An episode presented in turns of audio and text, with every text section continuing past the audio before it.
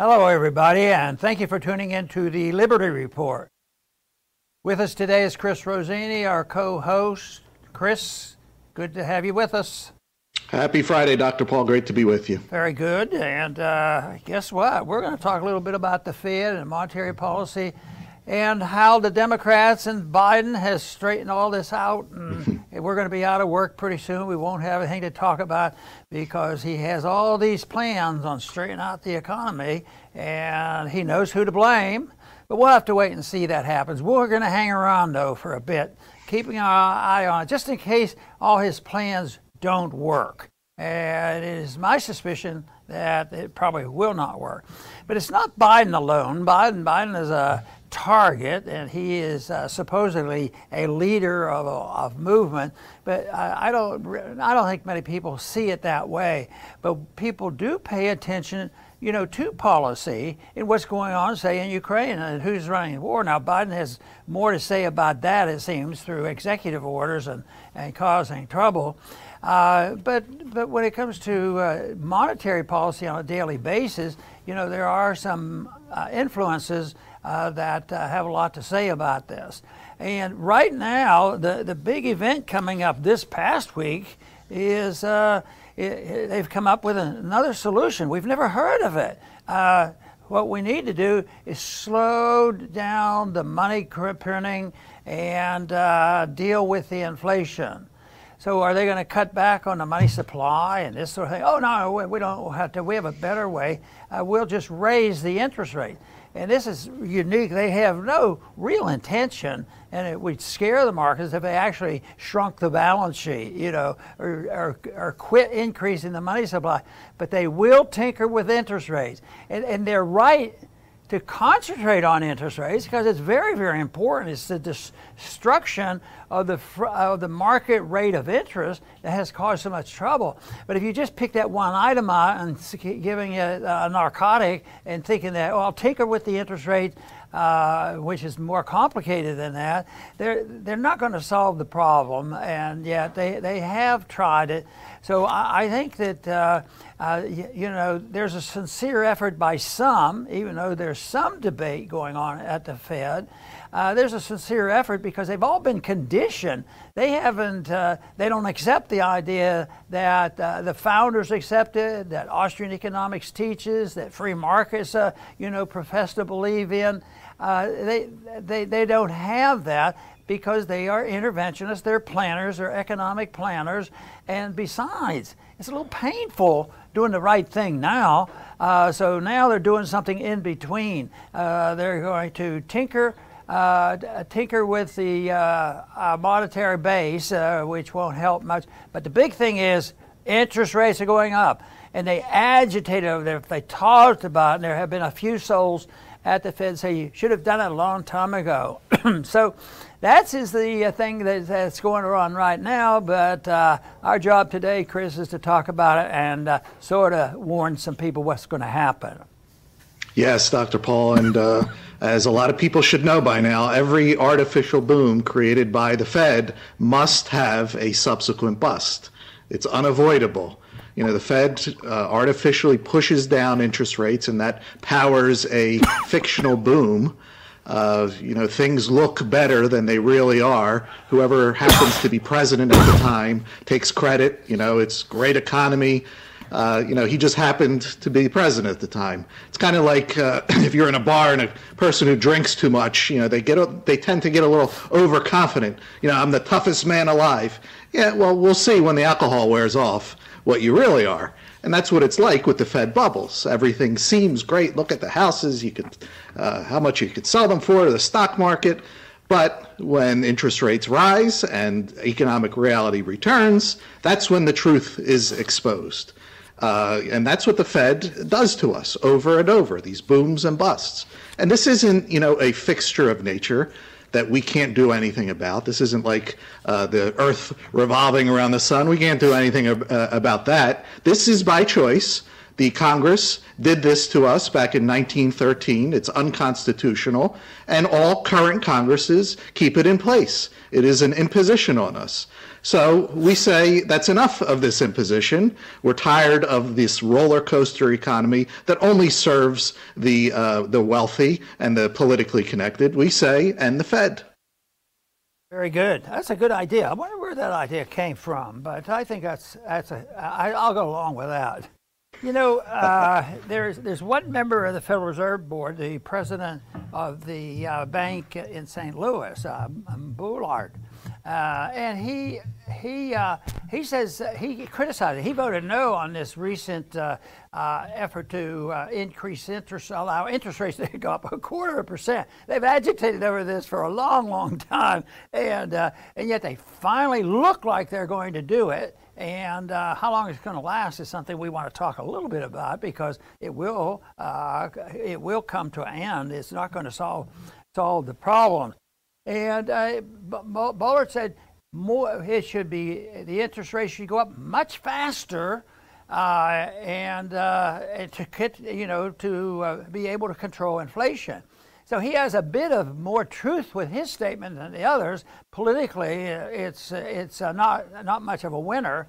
But besides, even with Bullard's uh, technical argument for raising interest rates, because the market actually would raise interest rates, uh, he, it really isn't anything, you know, to go. But uh, they, even the Fed now has been badgered into thinking, well, we got to raise them between, uh, uh you know, 25.25, 0.5 uh, immediately. And then there'll be six more times they're going to raise interest rates this year and uh, and, and uh, they're they're hoping that the markets understand it and they will uh, they will respond because uh, that's the job of the Fed is to take care of the markets and they do amazingly well because if uh, the, the players in the market were really honest with themselves, they'd say, you know, this is out of control, and whatever the Fed does isn't going to do much good. So they're they're they're playing with us, and we'll have to see see what happens.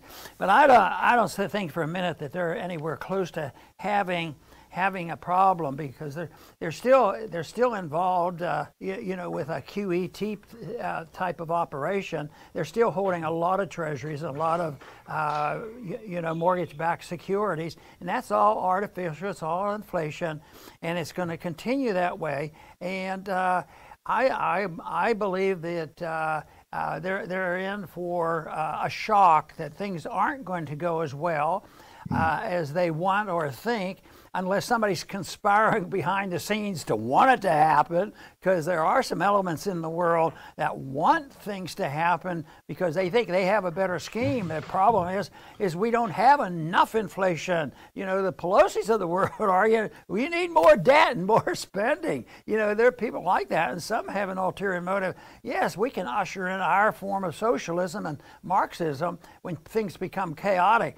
And Chris, I would say so far, looking at this particular week and what we can anticipate in the near future, chaos is coming. If that's the group, if the group wants that, they're going to have their way, and that will be very unfortunate for the people because right now they're hurting because they're receiving the brunt of all this nonsense by paying for everything with higher prices. And uh, as, long as, as long as we continue on this process and raise interest rates, maybe uh, 0.25, uh, it's not going to stop the inflation. And the inflation is the evil, and I'm talking about the price inflation. I always want to make a difference between prices going up being the final answer of what is inflation. We have to always think about Federal Reserve inflation, the creation of money and credit out of thin air. That's what has to be dealt with. Right, and uh. I think you're right about the uh, catastrophe, economic catastrophe. You know, they started raising. This is the first time in three years, I believe, and they don't know how far they up they can go. You know, you mentioned, and I think it was Bullard at six times. They they really don't know. You know, when it comes to the market, there's the talk and then there's the reality. It's the same thing with what we went through with COVID. There was all the talk about COVID and COVID and COVID, and then there was the reality of the situation. And it's the same with the war. If you go online and look at the media, there's all the talk about this war. And then when you look at other media, you think, you know, the reality might be a lot different. What happens is our authorities and the media, they convince themselves in the talk and they think that they could avoid reality. So the Fed and the media, I'm sure, will say they, you know, they have this under control. The market, they're pricing in all the all the interest rate hikes. There's nothing to worry about. That's not how it works. There's a lag time. It's not like they're going to raise rates today and everything falls apart in two hours. That's not how it works. There's a lag time with all the uh, the interest rate rises and how it affects the economy. They're trying to control the uncontrollable. It is absolutely impossible to do what they're doing. Uh, but they talk themselves into their own propaganda and they believe it. And then all of a sudden, the house of cards falls apart and everybody says nobody saw it coming. That's just how it works. The thing is, we can't just keep doing this over and over. This is not a simple up and down perpetual thing that the Fed has going because every down is worse than the previous down. 2008 was worse than 2000. 2008, Bear Stearns, Lehman Brothers, these big trillion dollar financial institutions, or close to trillion, went under completely and gone. And now we are, you know, uh, 12, 14 years later, and it's much worse than 2008. So this is not a simple up and down thing that the Fed can just do forever. It, it's going to keep getting worse and bigger and worse and more painful. We keep telling them, Dr. Paul especially, for all these years, stop, stop. But they do not stop. They think they can control the uncontrollable, but reality will win in the end. Chris, you make a real important point. You are talking about the different cycles that we go through in order to uh, take care of the uh, next cycle, it has to be, uh, you know, more debt and more inflation just to keep keep it going. It, it, it, you know, it builds on itself, and everyone gets worse, and this this is the case.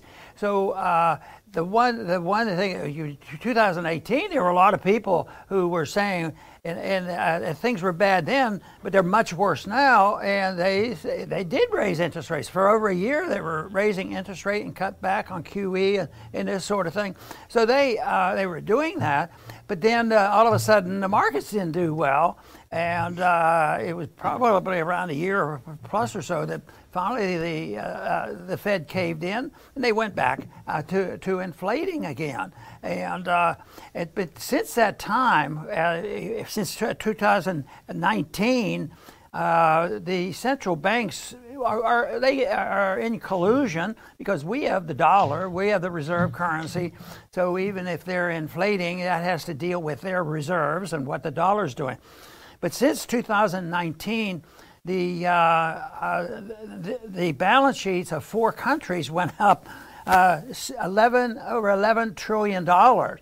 Yeah, that's a, a, lot of monetary inflation. The four countries, everybody knows who we work with the closest and who are most aligned with, with our system, and that's uh, Japan and European Union and England plus uh, our central bank.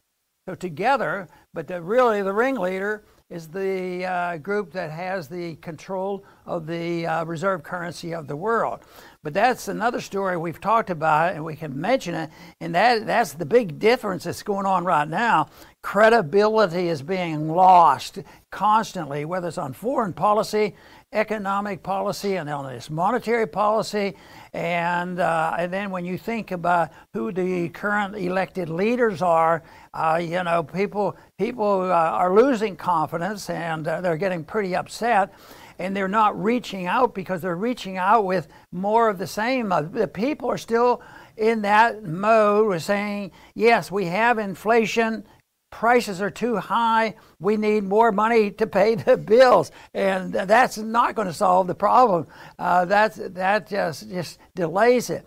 But the, the way you described, uh, uh, Chris, about each, each episode getting worse, that's why I like to use the example of drug addiction. Because the longer you're on drugs, the higher the dose has to be. And that's exactly what is happening uh, with monetary inflation.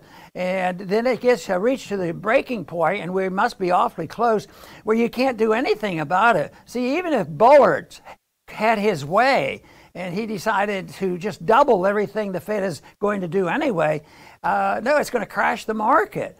So there, there is no easy solution on this. So uh, the politician is incapable of doing it, even if he tries. Uh, the best I always thought we could do is to present the case for why we're doing it, why it's so bad, what the real answer is, and it's really the prevention of this problem. You need, we need to prevent these problems. You know, Somebody says, How would you manage the war in Ukraine? I don't want to manage the war in Ukraine. I don't want the war in Ukraine. And if we followed the rules, we wouldn't be in Ukraine. But no, the monetary system and the mentality that we have says we have to be there to save the world. It's our empire. And, uh, you know, NATO's at stake. If we don't, if we don't do this, NATO will be undermined. So uh, this, this is a this is a challenge that we have, and uh, so the solution I go, always go back to: you have to change policy, and uh, you have to get the people to have some basic understanding of it. But uh, you know, if if the leadership in the country and the financial communities, our universities, our economic professors, uh, you know, had sort of a similar understanding, which they had in the beginning of our history, because they basically believed in sound money.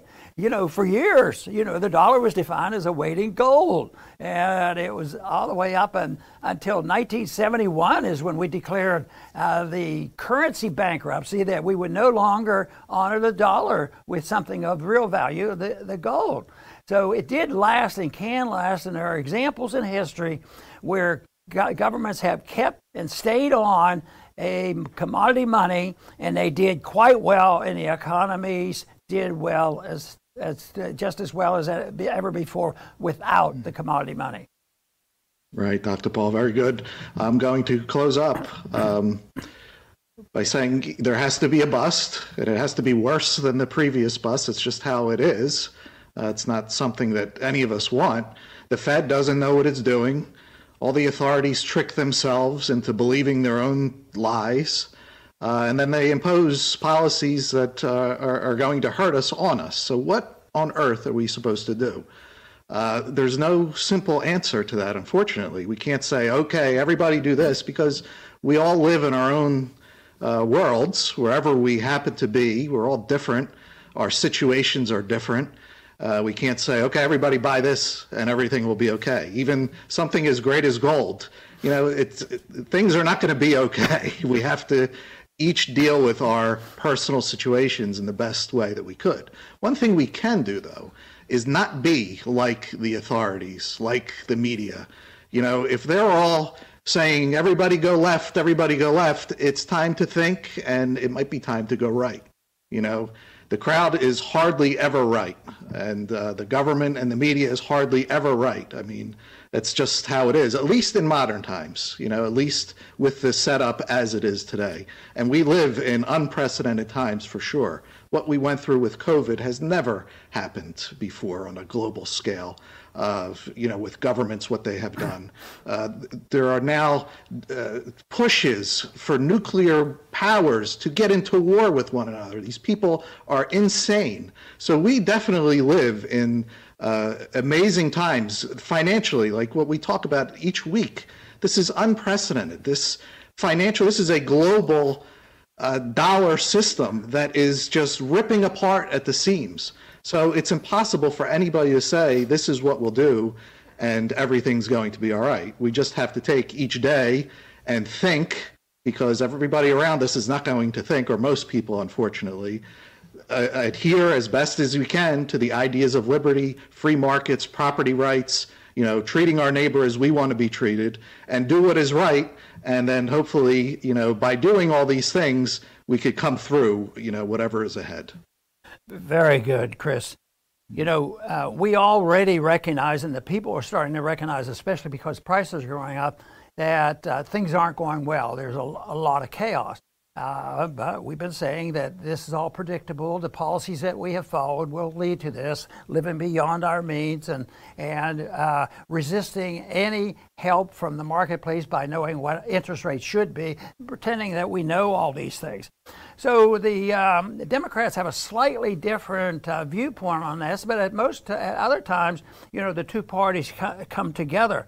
But they, in particular, the Democrats uh, put more emphasis on taxes. You know, that that way we we can tax people who are still rich and pass it out, and uh, in, in, order for people to uh, you know sort of catch up on the high prices. And uh, they they love regulations. They love the emphasis on environmentalism, in spite of all the problems that the radical environmentalists have uh, created and the pressure they put on Biden and others to close down the, uh, you know, the production of energy and uh, the pipelines necessary to do what it has done for 100 years or more, even more ever since we had oil. We, have had these pipelines. You ought to see what Texas looked like when you come to pipeline. There'd be no Texas without pipeline, pipelines. But the, the environmentalists and the Democrats want to do this, and all this is done, everything they suggest uh, which many Republicans go along with, uh, decreases production, uh, which which gives us a, a bigger a bigger problem, and uh, it is.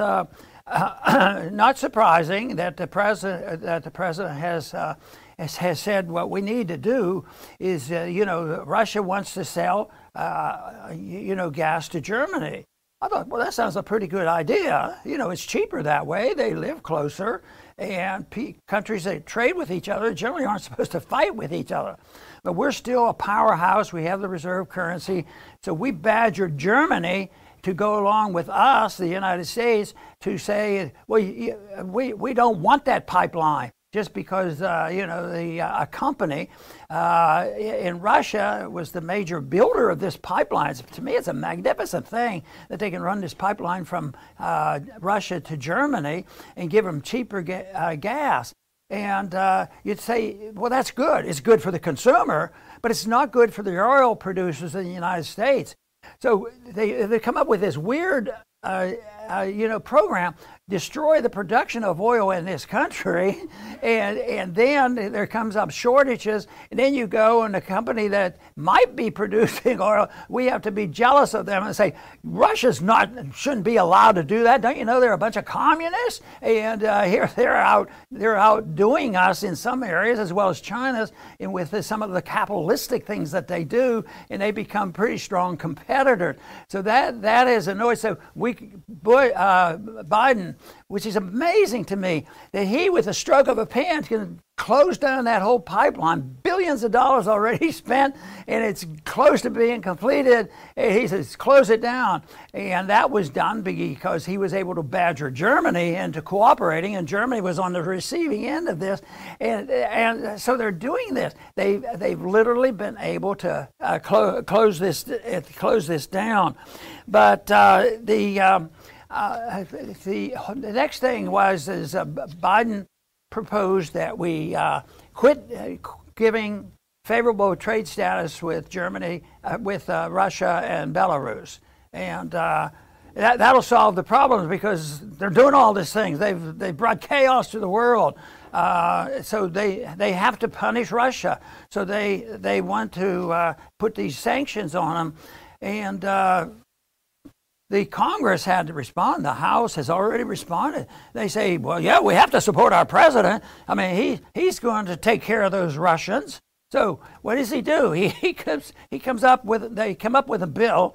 Republicans and Democrats voted on it, uh, you know, this week, and the vote was to stop all this uh, tr- trading with Russia and Belarus because because they turned out to be so evil. But guess what? There's a lot of trading on the side, and there's a lot of things going on with Russia. There's more incentives now for Russia and China to get together. So there's a lot of downside. The biggest downside, it does nothing to lower the price of oil. And it doesn't do anything to help the consumer here in this country, but it looks good. I'm tough. I'm tough on Russia. We're going to put sanctions on them. So they have a vote, and you figure, well, aren't there a bunch of good, uh, uh, good Republican believers in free enterprise, and and uh, they they would know better than doing this. This doesn't make any sense, so it doesn't solve the problem. So they have the vote, and the vote comes out. It comes out uh, was uh, three. 200 and uh, excuse me a second uh, there, there, it came out 424 to 8 Eight Republicans voted against this. The good guys, so you could probably figure it out. The good guys said, "No, this is this is over the top. We're not we're not going to go along with it." But so who who did that? Who supported Biden? The guy that the guy that the Republicans hate. They, they vote for this proposal by Biden, and the proposal is making everything worse, raises the prices of things, and uh, then it's so so bipartisan you wonder, what are they doing? It's sort of like how, uh, how so many people not, not as complete as this. They rolled over and they did whatever the administration said about locking down, telling people that they can't get very close to anybody, and they had to have masks on that didn't work. And uh, they, had, they had economic pressures they put on, and they said, well, if you don't do that, we'll cancel you. And you won't be able to go see your football game and, and that sort of thing. So it, it is a real shame. To me, that vote tells you where the real obstacle goes. So if you get that much resistance for tinkering around and making things worse and they want it to happen, what would they do if you actually said, Well, I think we should have a market rate of interest? And they say, Are you crazy? And under today's circumstances, it would be very chaotic. But it's the chaotic situation that would be that would be in, increased with trying to fix things compared to the chaos that's coming when you have the breakdown of this whole system. And that, unfortunately, is, what's, is what's coming. So uh, I, I think uh, uh, there's going to be a reckoning. And the one question I ask about on this program is how long do we think that uh, this tightening and raising of interest rates, which is sort of just fluff, uh, and, and uh, is, is not going to do anything. How long will they pretend that they're going to do that. Will they raise interest rates six times this coming year? And my answer is probably not. Nobody knows the exact issue or event that's going to precipitate the rout on the stock market, but everything is malinvestment and out of, out of place. The debt is too high, and, and correction has to come. So I would say I'll be really surprised if the policy even has a modest uh, uh, help, a modest improvement with the economy during the next year. I think something big will happen and there will be a correction that will be beyond the tinkering of uh, interest rates. And even uh, uh, Bullard has a, a real serious intent and probably a better grasp of economics. Even if he had total charge of it, unfortunately, we're in such a mess, it's not going to work. I still argue the case. Maybe it's my medical background. Prevention is better than the cure. You know, prevent these things. Good health and good healthy economies is a way to prevent this. So you could have, you know, a non-interventionist foreign policy. Stay out of the wars. Stay out of the mischief of running people's lives. So you stay out of all this control and, and monkeying around with, with COVID, and you would also save the painful disaster of believing that wealth comes out of a printing press and that uh, if politicians, if they just print more money and pass it out, the economy will grow. Nancy Pelosi believes that. She brags about it. And I say, what is she saying? And she's third in line. So getting getting rid of two won't be do us much good. So anyway, ideas are the only thing that we can res- resort to, and I think it's the ideas and the positions that so many good people have taken about uh, you, you know the COVID. And nature has helped us too because there's been some, uh, you know, natural immunity build and things are better off. Uh, but uh, I don't know where the natural immunity is going to come to curtail the activities of the politician. That's probably what we really need. I want to thank everybody for tuning in today to the Liberty Report. Please come back soon.